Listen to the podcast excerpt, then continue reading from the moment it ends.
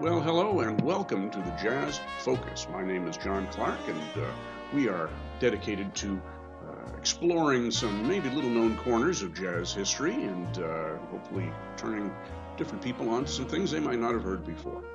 Uh, welcome if this is uh, a return visit to the Jazz Focus, and if not, if it's your first time, uh, welcome as well. And hope you explore some of the other podcasts we've done over the last seven or eight months or so.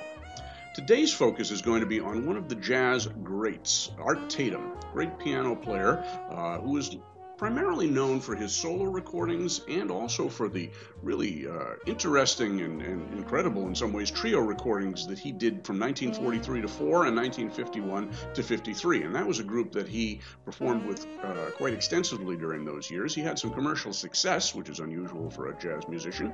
Um, and as I said, they put out many really good recordings as well.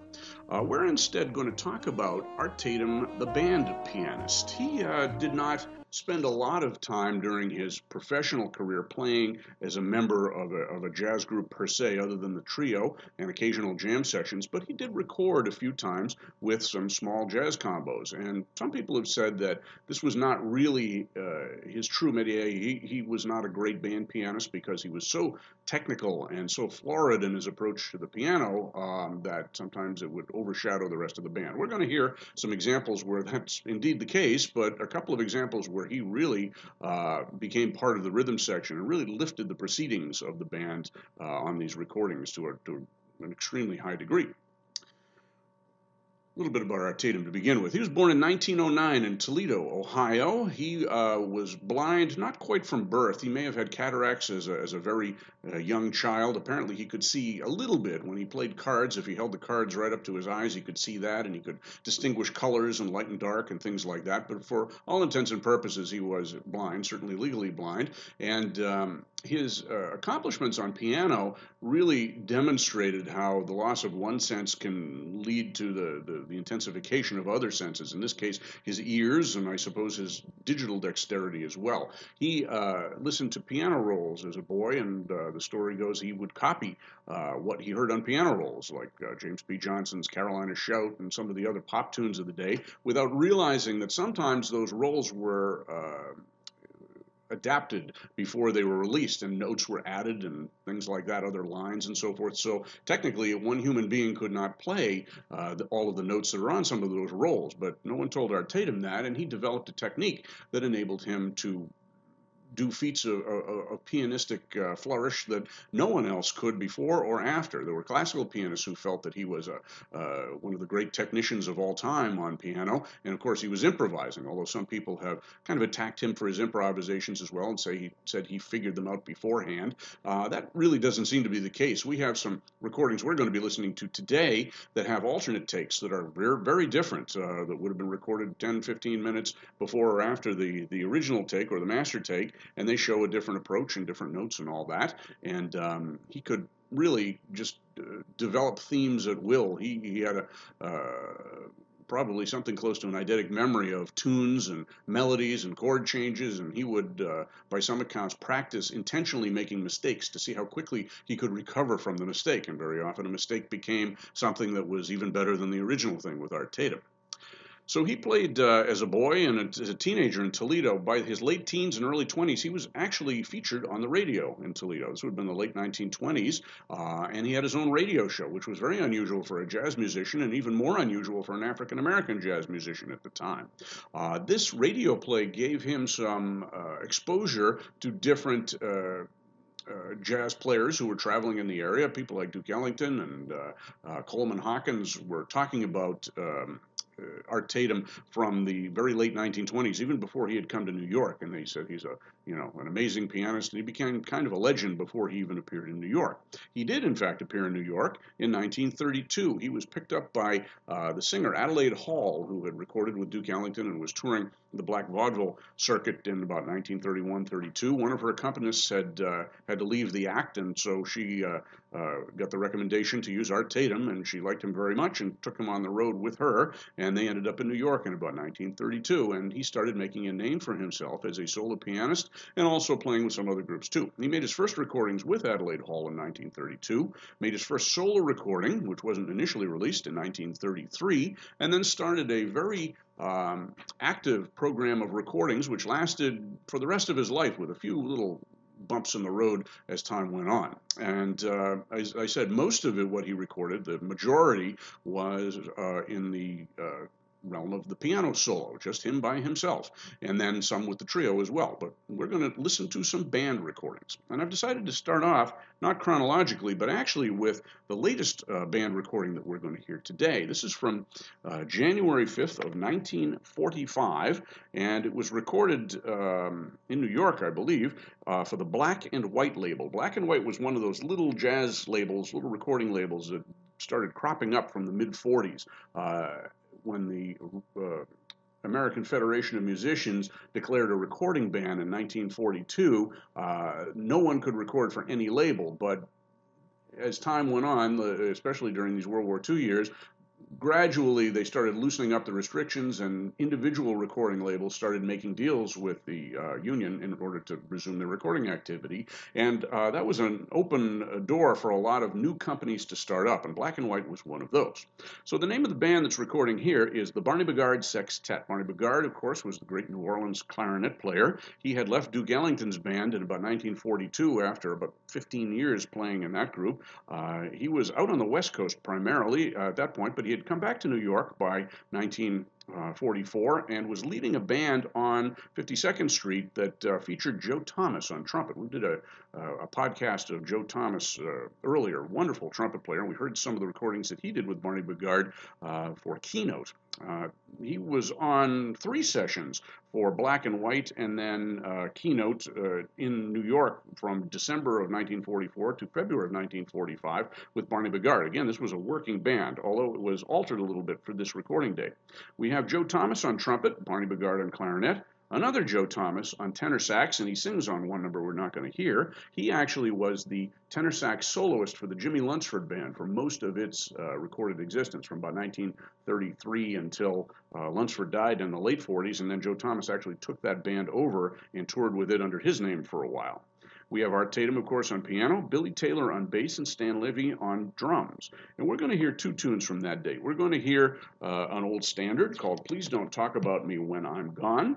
And then we're going to go to a Jerome Kern tune called Can't Help Loving That Man of Mine from Showboat. And that's going to feature the two Joe Thomases uh, as well as Art Tatum. And uh, Barney Bigard doesn't even come in until the very end of that recording. So those are our first two tunes. Then we're going to go to Art Tatum's uh, band recordings under his own name. And he got off to a little bit of a rocky start with his band recording career. Uh, the first recording, which is third in our set, uh, we're going to hear is called Take Me Back to My Boots and Saddles, which was a pop tune of the 1930s. This was recorded on December 21st of 1935 and uh, was done by uh, Art Tatum and his band. This was never released, and aside from the trumpet player, whose uh, name was Guy Kelly, he was a New Orleans player who was active in Chicago during the 1930s. We don't know who's in the band, just Guy Kelly and Art Tatum, and there's at least one clarinet player and bass and drums and a singer.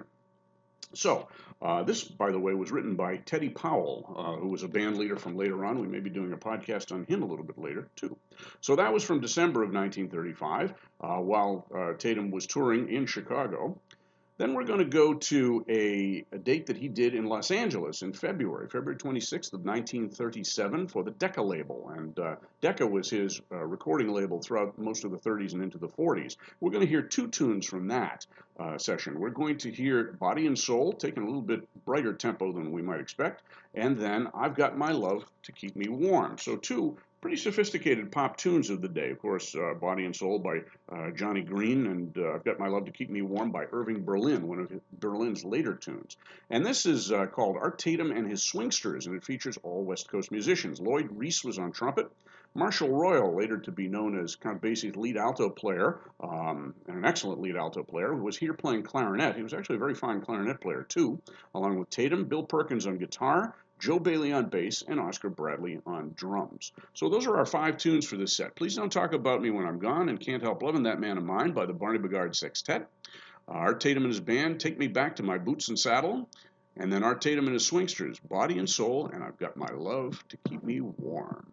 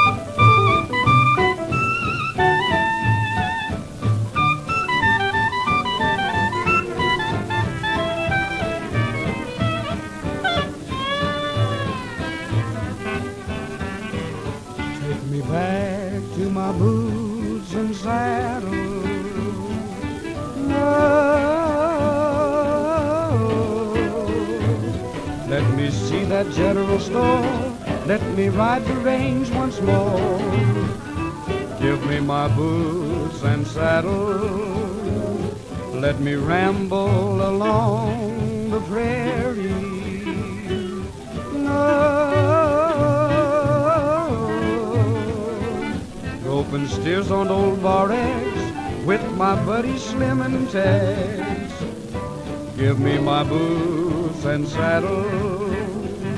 Got a hankin' to be with a banjo on my knees, drumming a pretty western tune. There's a gal in Cherokee and she's waiting there for me, waiting neath the Texas moon. So take me back to my boots and saddle.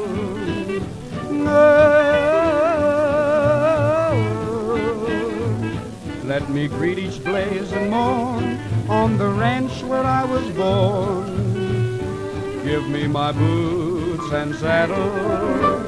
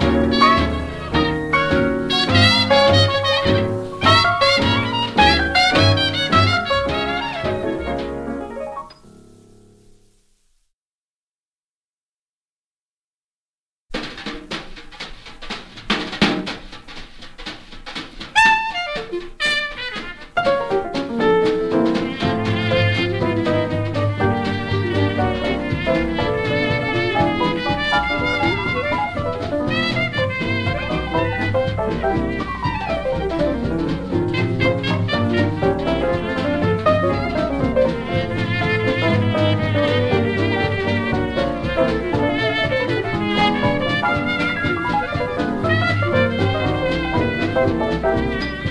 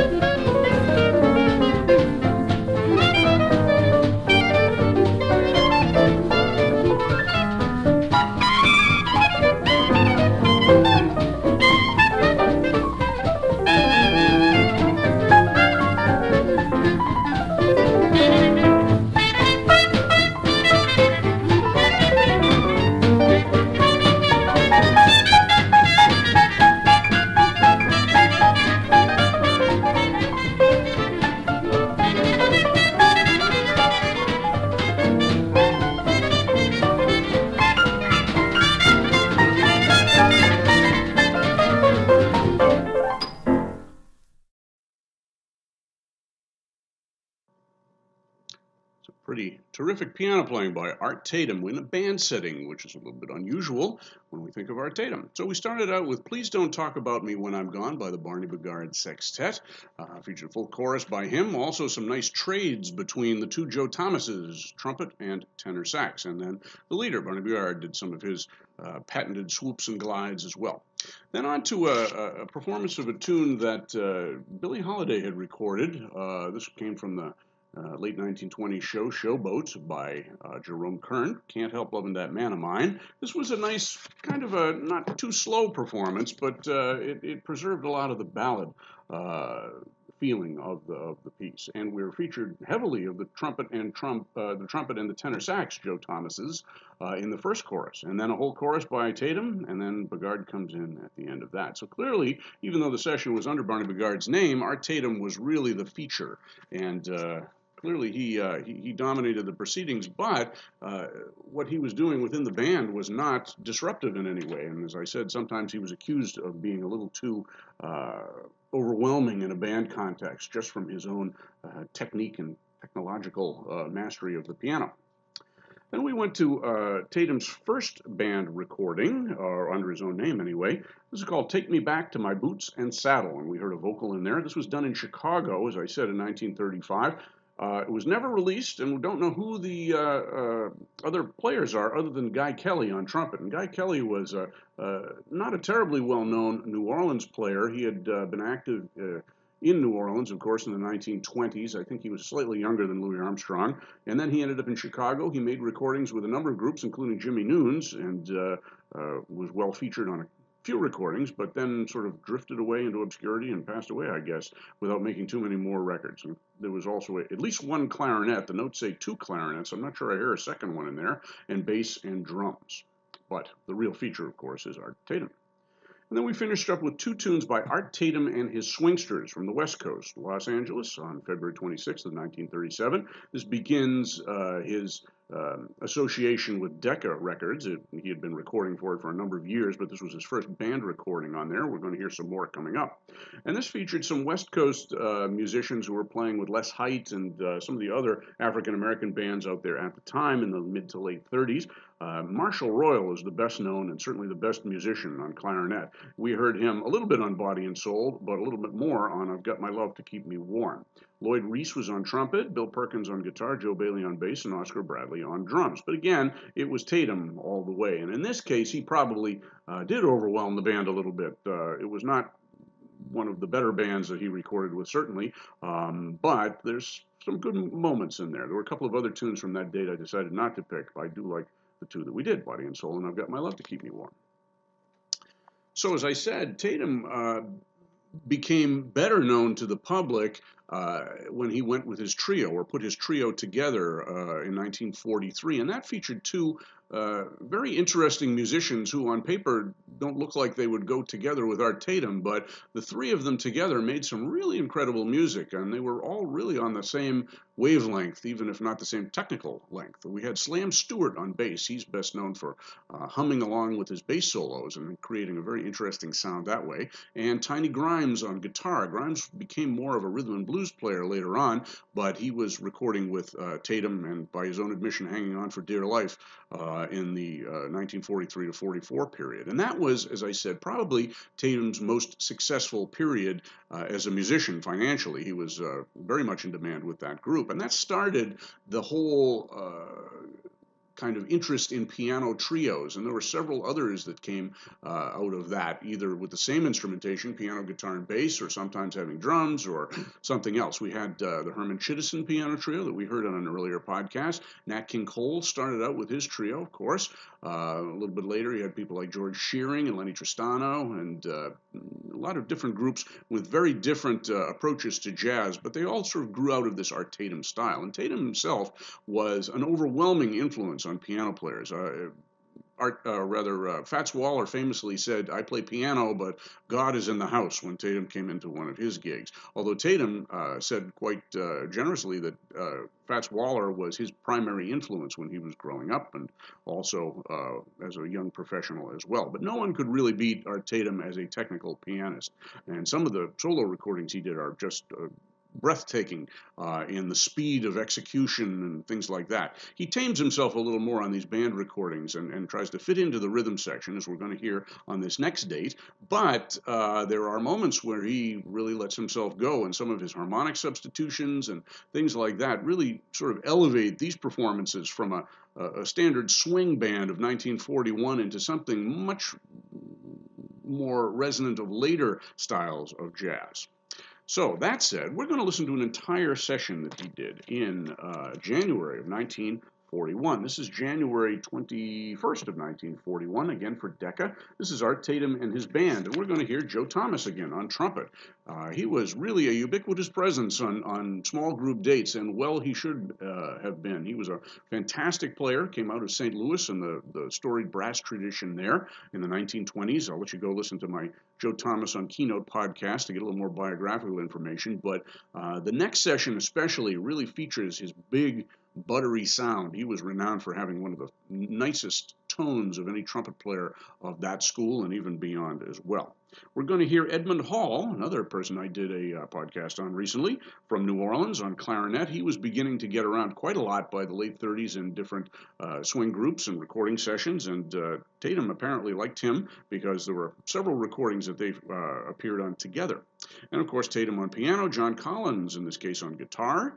Uh, we'll hear some nice guitar solos from him, or at least one. Billy Taylor again on bass, and Eddie Dougherty on drums. And on two of the numbers, we're going to hear the uh, legendary, even by 1941, Joe Turner, Big Joe Turner, uh, singing the blues. He came out of Kansas City. He made some fabulous recordings in the 1930s with uh, pianist Pete Johnson, also for Decca. And then, of course, he went on for another career. By the way, we have another podcast of him. You can tell that my podcasts tend to uh, go in stream of consciousness. I play one and then I start thinking of something related and off we go. So uh, you don't have to listen to them in sequence. You can pretend I meant all of this as we went.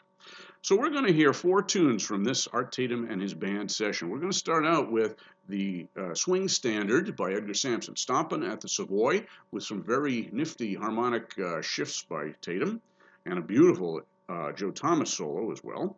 Then we're going to go to uh, Ooh Wee Baby Blues, Wee Baby Blues as it was really called, featuring Joe Turner. And this was a bit of a hit record for Tatum and Turner at the time, and this was a tune that uh, Joe Turner kept in his repertoire for the rest of his life. Then we're going to go to another Joe Turner song, The Last Goodbye Blues. And we're going to finish up with a, a fast instrumental blues performance called the Battery Bounce. And uh, that will feature everybody, especially Edmund Hall on that one. He has some nice innings, as does uh, guitar player John Collins. So we'll hear a little bit of uh, each of those groups as well. I should mention Battery Bounce was by Art Tatum. Last Goodbye uh, was by Joe Turner and Pete Johnson, as was Wee Baby Blues, and as I mentioned, Edgar Sampson wrote Stompin' at the Savoy. So we're going to hear those four tunes, all from the same session, with some really fine playing all around, an excellent group of, of very compatible musicians. So, Stompin' at the Savoy, Wee Baby Blues, Last Goodbye Blues, and Battery Bounce.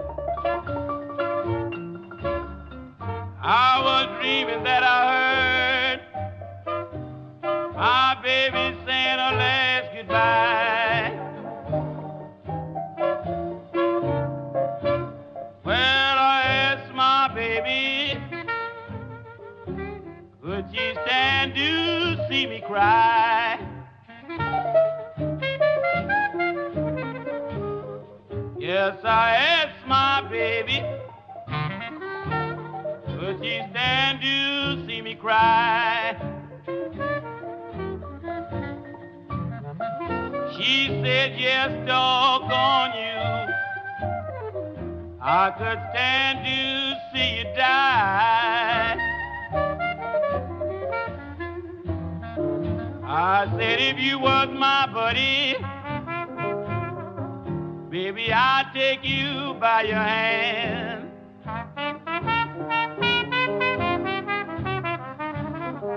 I said if you were my buddy, I'd take you by your hand.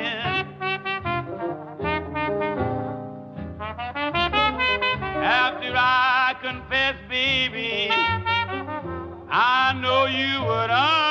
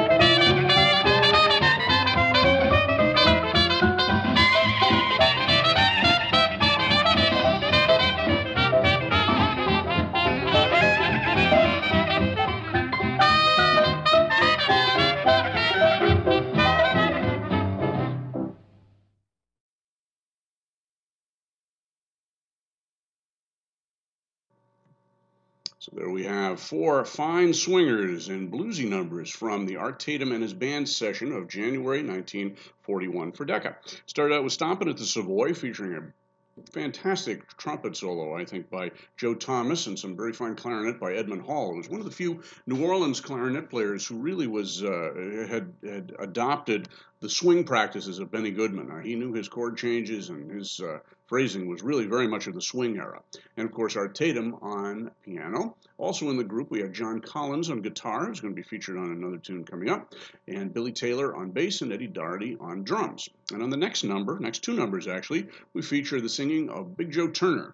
And uh, he had a minor hit, as I said, with this next tune called the Wee Baby Blues, which featured uh, some very fine traditional blues playing by Art Tatum on there. And then the following uh, number, which was um, Last Goodbye Blues. Then we ended up with another blues, a fast blues, very much more traditional, called the Battery Bounce, featuring uh, Collins on guitar, Hall on clarinet, and Thomas on trumpet, as well as Art Tatum, of course.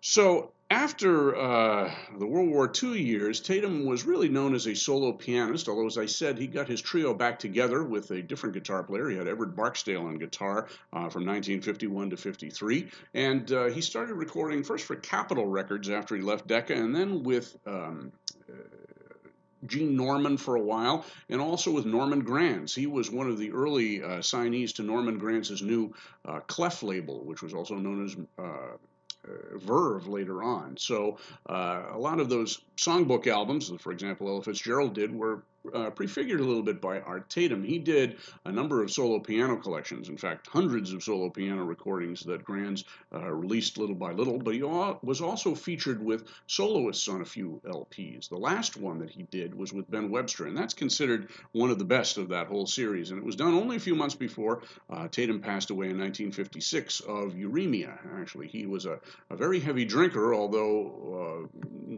most people said it never seemed to affect his playing or his ability to uh, function, uh, but he drank enormous amounts of alcohol, which may have contributed to diabetes and uremia, which uh, killed him unfortunately in 1956. But he left a lot of very fine albums. And we're going to hear uh, four tunes to end up this program. We're going to hear two tunes that are somewhat related to the uh, session we just heard. This is also called Art Tatum and His Band. It's from June of 1941 for Decca. Very similar group, except there's no clarinet. Edmund Hall was not on this for whatever reason, but we still have Joe Thomas on trumpet. Art Tatum. Uh, Oscar Moore is here playing guitar. He was known better for playing with uh, Nat King Cole later on. Um, Billy Taylor again on bass, and Yank Porter, who had played with uh, uh, Fats Waller, among others, is on drums here. And all four of these tunes, we're only going to listen to two of them, but all four of the tunes from the session feature Joe Turner. So uh, clearly, those Joe Turner recordings from the earlier session were quite successful, or successful enough commercially to repeat the experiment. And the two tunes that we're going to hear are the Lonesome Graveyard Blues. Um, which is a very dark tune. Uh, and then we're going to hear uh, traditional blues called Corrina Corrina, um, both featuring, of course, Joe uh, Turner, but also featuring Art Tatum and some nice Joe Thomas solos along the way. Then we're going to jump over to 1943, and we're going to hear the results of a recording session sort of under Coleman Hawkins' name, but these were actually uh, the uh, Esquire All Stars. Uh, the title uh, given on the recording of the band was Coleman Hawkins with Leonard Feather's Esquire All Stars. Leonard Feather was a jazz critic, and I guess he was responsible for Esquire magazine uh, having a, a jazz uh, poll, the top jazz instrumentalists and so forth.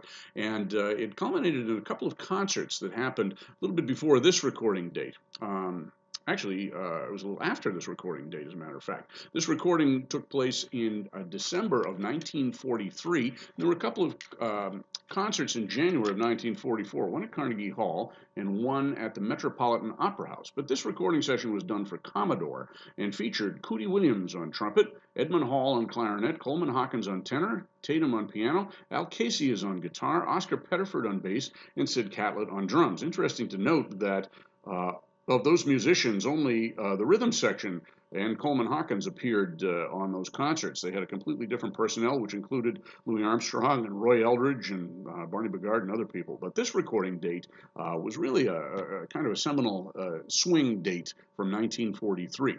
Uh, Coleman Hawkins do, uh, dominates the proceedings as much as he can with Art Tatum and the band, although Cootie Williams is going to be heavily featured on the last number, and we'll hear some wonderful plunger muted playing and some Ellingtonish sounds coming out of this group. So we're going to start with a ballad from there, My Ideal, which features Coleman Hawkins and uh, Tatum, an interesting um, uh, example of Tatum playing accompaniment on a slow tune for a soloist. This is a Richard Whiting tune from that period. Then we're going to end up with a tune that was originally called a Boff Boff, which then later came to be known as Mop Mop, which, you know, Thank heavens for that, I suppose. And that features quite a lot of very fine tenor sax and trumpet. We're not going to hear much Edmund Hall on here, but we've already heard, heard quite a bit of him today. So, our four tunes Lonesome Graveyard Blues, Corrina Corrina, My Ideal, and Mop Mop.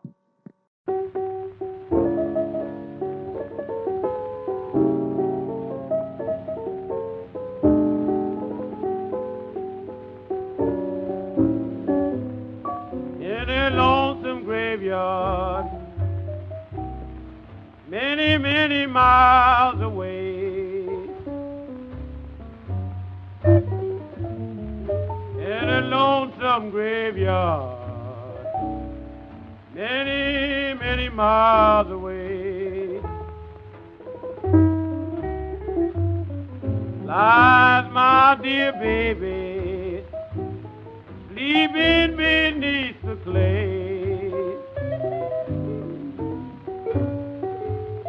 If you got a good woman, you better love her every day. If you got a good woman, you better love her every day. Oh, that lonesome graveyard might steal your baby away.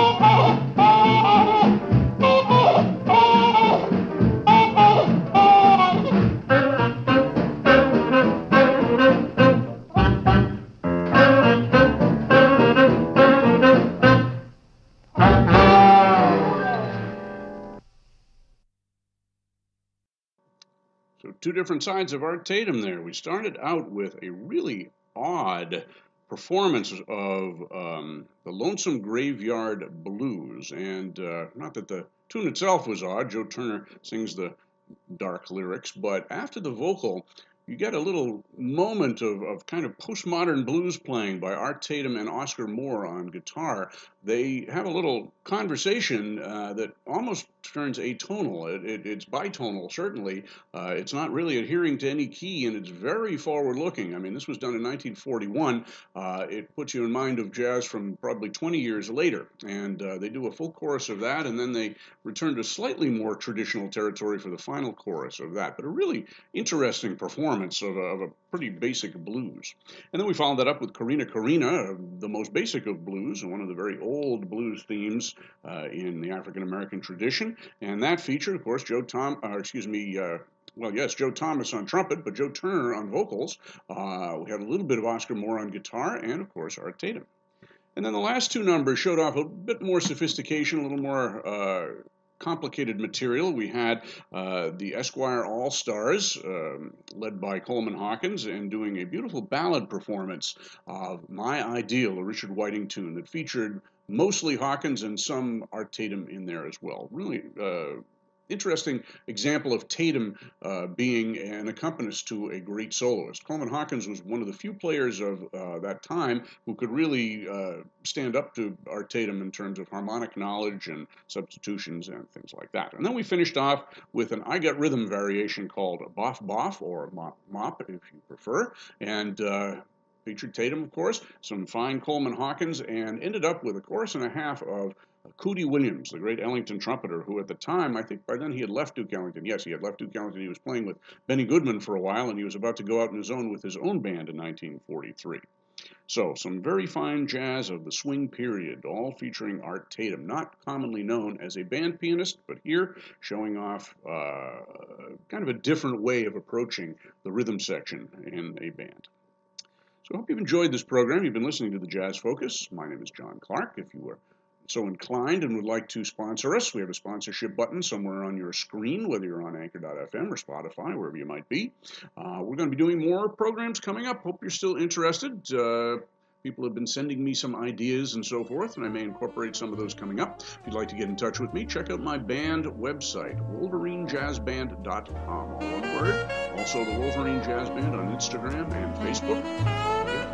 So, until next time, I hope you uh, hear some fine jazz and uh, come back to hear some fine jazz here as well. And I'll see you on the other side.